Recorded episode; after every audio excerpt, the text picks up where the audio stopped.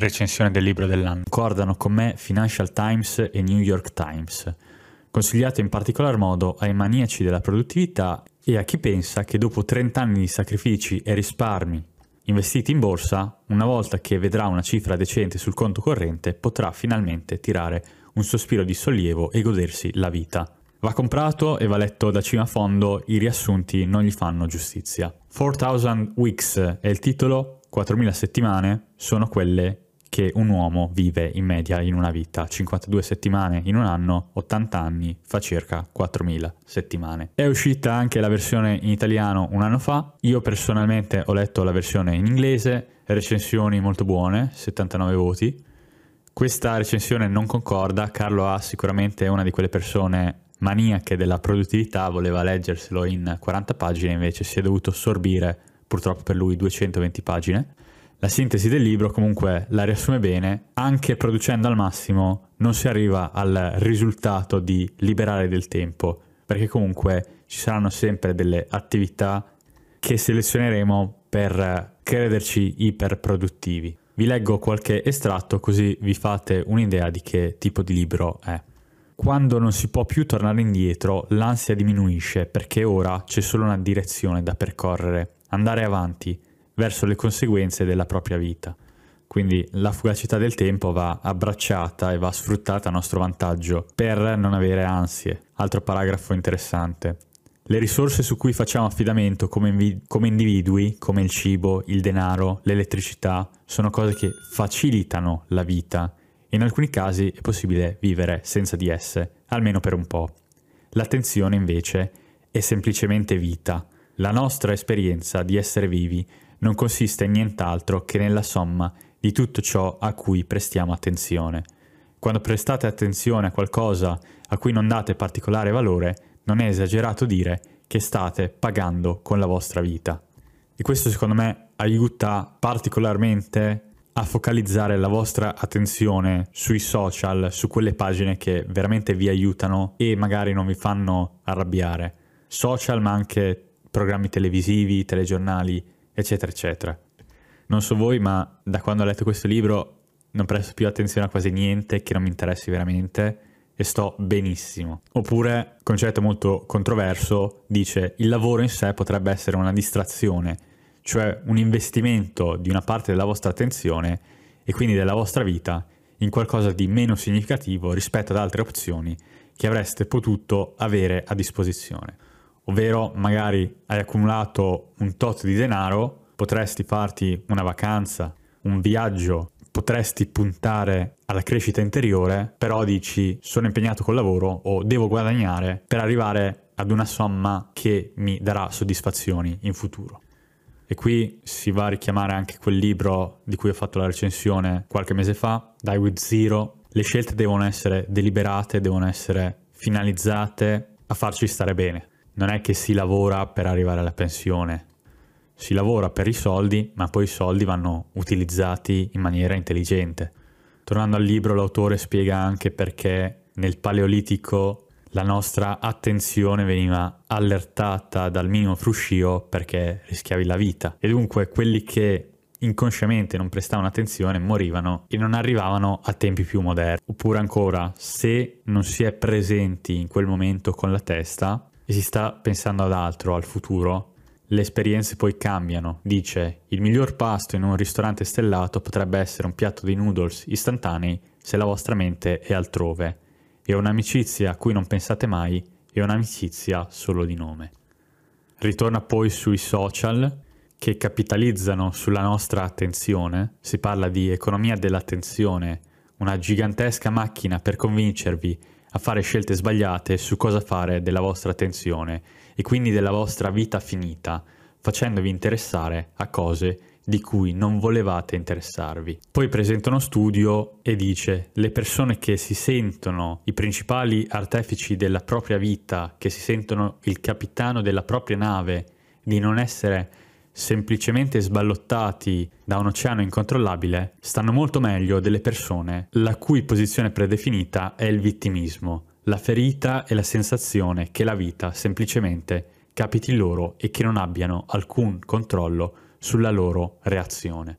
Dunque se tu sai che puoi fare la differenza, che puoi cambiare la tua vita, sei più felice perché dipende da te. Quando sei consapevole che non dipende da te e che non ci puoi fare nulla, lì sono dei problemi. Ritorna poi sui social, quando si riemerge da un'ora inavvertitamente sprecata su Facebook, si potrebbe pensare che il danno, in termini di tempo sprecato, sia limitato a quell'unica ora spesa male. Ma vi sbagliereste, poiché l'economia dell'attenzione è progettata per dare priorità a ciò che è più avvincente invece che a ciò che è più vero o più utile, distorcendo sistematicamente l'immagine del mondo che portiamo sempre nella nostra testa. Influenzano la nostra percezione di ciò che è importante, di quali tipi di minacce dobbiamo affrontare, di quanto siano venali i nostri avversari politici e di migliaia di altre cose. E tutti questi giudizi distorti influenzano anche il modo in cui allochiamo il nostro tempo offline. Se i social media vi convincono, ad esempio, che il crimine violento è un problema molto più grande nella vostra città di quanto non lo sia in realtà, potreste ritrovarvi a camminare per le strade con una paura ingiustificata, a rimanere a casa invece di avventurarvi fuori, a evitare le interazioni con gli sconosciuti e a votare per un demagogo con una piattaforma dura contro il crimine. Se tutto ciò che si vede dei propri avversari ideologici online è il loro comportamento peggiore, si può pensare che anche i membri della famiglia che differiscono da noi politicamente debbano essere altrettanto irrimediabilmente cattivi, il che rende difficile mantenere i rapporti con loro. Dunque non solo perdiamo tempo al telefono, ma il telefono cambia il nostro mondo e cambia il modo in cui noi ci relazioniamo con le altre persone. Il telefono o il computer sabotano la nostra capacità di volere ciò che vogliamo. La possibilità inquietante è che se siete convinti che tutto questo non sia un problema per voi, che i social media non vi abbiano trasformato in una versione più arrabbiata, meno empatica, più ansiosa o più intorpidita di voi stessi, forse è perché lo hanno fatto. Il vostro tempo limitato è stato appropriato senza che vi rendiate conto che qualcosa non va. La soluzione sarebbe una vita passata a non preoccuparsi di ciò che accade, ovvero una vita vissuta senza richiesta interiore di sapere che il futuro si conformerà ai propri desideri e quindi senza dover essere costantemente in tensione nell'attesa di scoprire se le cose si svolgeranno o meno come previsto. Quindi uno va al lavoro, dà il meglio e deve avere la mente libera, non deve preoccuparsi, ma se il cliente o il capo non apprezzano la mia delivery, se ho fatto un errore, tu hai fatto il meglio, stai tranquillo, senza ansia, ciò che viene viene, è la cosa peggiore che può accadere e dovrai trovare un altro capo o un altro cliente. Ti preoccuperai dopo, eventualmente. Adesso l'importante è dare il meglio oppure l'autore passa alla mentalità del quando finalmente sarò o farò. Quando finalmente riuscirò a tenere sotto controllo il mio carico di lavoro, a fare leggere il mio candidato, a trovare il partner romantico giusto, a risolvere i miei problemi psicologici, allora potrò rilassarmi e potrà iniziare la vita che ho sempre voluto vivere. La persona impantanata in questa mentalità crede che il motivo per cui non si sente appagata e felice e che non è ancora riuscita a realizzare alcune cose specifiche. Quando lo farà, immagina, si sentirà padrona della sua vita e sarà padrona del suo tempo. In realtà, il modo in cui sta cercando di raggiungere questo senso di sicurezza significa che non si sentirà mai appagata, perché sta trattando il presente solo come un percorso verso uno stato futuro superiore e quindi il momento presente non si sentirà mai soddisfacente in sé. Anche se riuscisse a tenere sotto controllo il carico di lavoro o a incontrare l'anima gemella, troverebbe solo qualche altro motivo per rimandare la realizzazione di sé al futuro. Quindi viviamo il presente, non pensiamo devo fare questo così in futuro succede quell'altra cosa che sono felice. Fai quella cosa che nel presente ti rende felice, ti fa crescere. Poi parla dei ricchi nelle economie capitaliste che sono spesso sorprendentemente infelici. Il capitalismo è una gigantesca macchina che strumentalizza tutto ciò che incontra, le risorse della terra, il tempo, le capacità o risorse umane al servizio di un profitto futuro. Uno ricco coi soldi strumentalizza il suo tempo allo scopo di generare ricchezza per sé.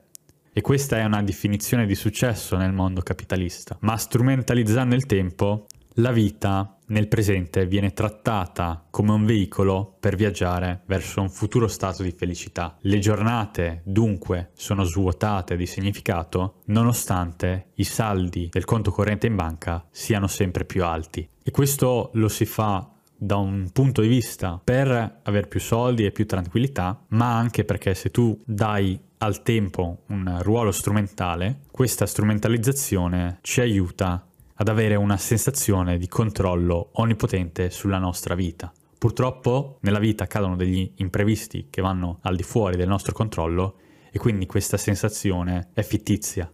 Questo libro non è contro il capitalismo, io non ne tendo contro il capitalismo, lui dice che è così, lo fanno tutti, quindi bisogna fare attenzione, ragionare, pensare questa cosa funziona o dovrei approcciare la vita in maniera differente? La nostra ossessione di estrarre il massimo valore futuro dal nostro tempo ci rende ciechi di fronte alla realtà che, infatti, il momento della verità è sempre adesso, che la vita non è altro che una successione di momenti presenti che culminano nella morte e che probabilmente non arriverete mai a un punto in cui vi sembrerà di avere tutto perfettamente in ordine. Quindi è meglio smettere di rimandare al futuro il vero significato della propria esistenza e buttarsi nella vita sin da subito. Poi passa a parlare del fatto che il tempo libero non sia più così tanto piacevole, specialmente per chi ha tanti soldi, perché magari potresti leggere un romanzo, fare una passeggiata, guardare una serie tv, ma uno con i soldi potrebbe anche andare sugli sci, a fare un viaggio in qualche meta esotica, Dunque, all'aumentare delle opzioni aumenta la paura di perdere occasioni. Dice, in passato il tempo libero non era il mezzo per raggiungere un altro fine, al contrario, era il fine per il quale tutto ciò che valeva la pena fare era un mezzo. Quindi ancora una volta, i soldi servono ad avere più tempo per se stessi. Se tu vendi il tuo tempo ad ore per avere più soldi in un futuro, poi che cosa ci fai con quei soldi lì, che non hai più tempo? O non hai più salute. E dice, Aristotele sosteneva che il vero ozio, intendendo con questo termine la riflessione su se stessi e la contemplazione filosofica, fosse tra le virtù più elevate, perché valeva la pena sceglierlo per se stesso, mentre altre virtù, come il coraggio in guerra o il comportamento nobile nel governo, erano virtuose solo perché portavano a qualcos'altro. La parola latina che indica gli affari, ovvero negotium, si traduce letteralmente come non svago, rispecchiando l'idea che il lavoro fosse una deviazione dalla più alta vocazione umana, ovvero l'ozio. Il tempo libero era il centro di gravità della vita, lo stato di default a cui il lavoro era un'interruzione a volte inevitabile. Poi dice come c'erano feste religiose, quindi tutti quanti partecipavano, era impossibile lavorare se tutti gli altri non lavoravano. Poi con l'industrializzazione, con eh, i turni di lavoro, l'orologio, si è resa necessaria la coordinazione di centinaia, se non migliaia di persone che erano pagate ad ore e il risultato fu che il tempo libero divenne nettamente separato dal lavoro. Adesso il tempo libero era determinato dal datore di lavoro, non più tanto dalla festa religiosa, però il lavoro esigeva di essere visto ora come il vero scopo dell'esistenza. Il tempo libero era un'occasione di recupero e di rifornimento ai fini di un ulteriore lavoro. Per l'operaio medio di una fabbrica o di un mulino, il lavoro industriale non era sufficientemente significativo da costituire il punto della sua esistenza, lavorava per soldi, non per soddisfazioni intrinseche. E dunque l'intera vita, il lavoro e il tempo libero doveva essere valutata in vista di qualcos'altro, in futuro, piuttosto che per se stessa. A quel punto l'autore parla di attività atelicche, ovvero che non hanno uno scopo finale e secondo lui sono più premianti o più razionali in quanto slegate dal dare significato alla propria vita, svolgendo un qualcosa che non ci piace nel presente con la speranza che le cose migliorino nel futuro. E dice poi l'autore che avere hobby imbarazzanti o svolgere attività in cui non si ha la speranza di diventare eccezionali significa mettere da parte per un po' l'ansiosa necessità di usare bene il proprio tempo.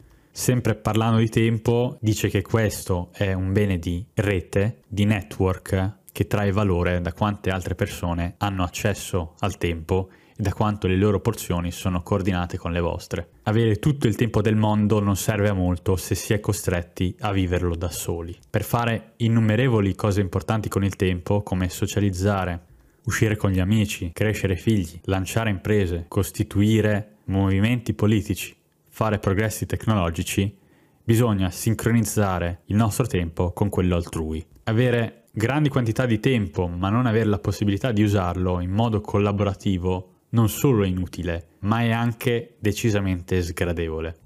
Sicuramente questi discorsi vanno approfonditi, vi invito a leggere il libro.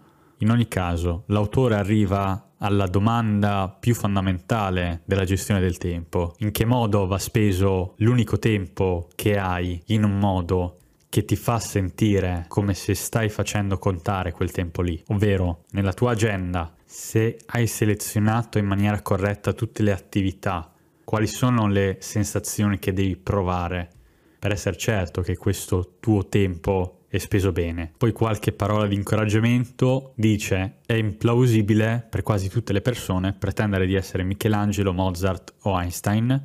Ci sono state solo poche decine di persone di questo calibro nell'intera storia dell'umanità.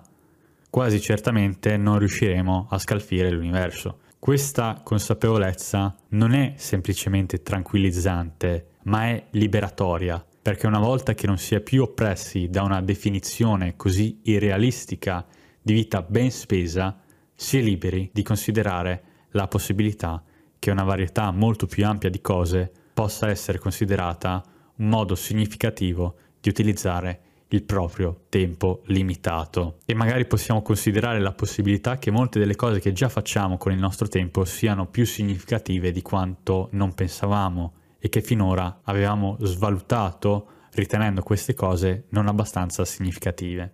L'autore dice quando selezioniamo un'attività o una decisione importante non guardiamo al mi rende felice o mi rende triste, ma questa scelta mi fa crescere o mi diminuisce? E questa domanda evita l'impulso di prendere decisioni per alleviare ansia e ci aiuta a entrare in contatto con intenzioni più profonde per il nostro tempo. Se stiamo cercando di decidere se lasciare un determinato lavoro o una relazione, ad esempio, o se raddoppiare il nostro impegno, chiedere cosa ci renderebbe più felici è probabile che ci attiri verso l'opzione più comoda o quella che ci lasci paralizzati dall'indecisione. È meglio scegliere qualcosa di scomodo che ci lascia più grandi al posto di qualcosa di comodo che però ci fa regredire. E infine qualche frase sul non pensare a ciò che potrebbero pensare gli altri di noi. A una certa età ci si rende conto che, scioccamente, a nessuno interessa davvero cosa stiamo facendo della nostra vita. Questa è una scoperta sconvolgente per chi ha vissuto la vita voluta da qualcun altro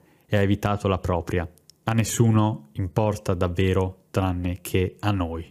La pace mentale e l'esaltante senso di libertà non derivano dal raggiungimento della validazione altrui, ma dal rassegnarsi al fatto che, se si ottenesse questa validazione, questa non ci porterebbe comunque sicurezza. Una volta che non sentite più la pressione soffocante di diventare un particolare tipo di persona, potete confrontare la personalità, i punti di forza e di debolezza, i talenti e gli entusiasmi che vi ritrovate a possedere qui e ora e a seguirli fin dove vi portano. Grazie a tutti, se volete acquistare il libro tramite il link in descrizione io mi becco un caffettino, se no se lo prendete piratato fatti vostri. Grazie a tutti, un abbraccio virtuale, a presto, ciao ciao.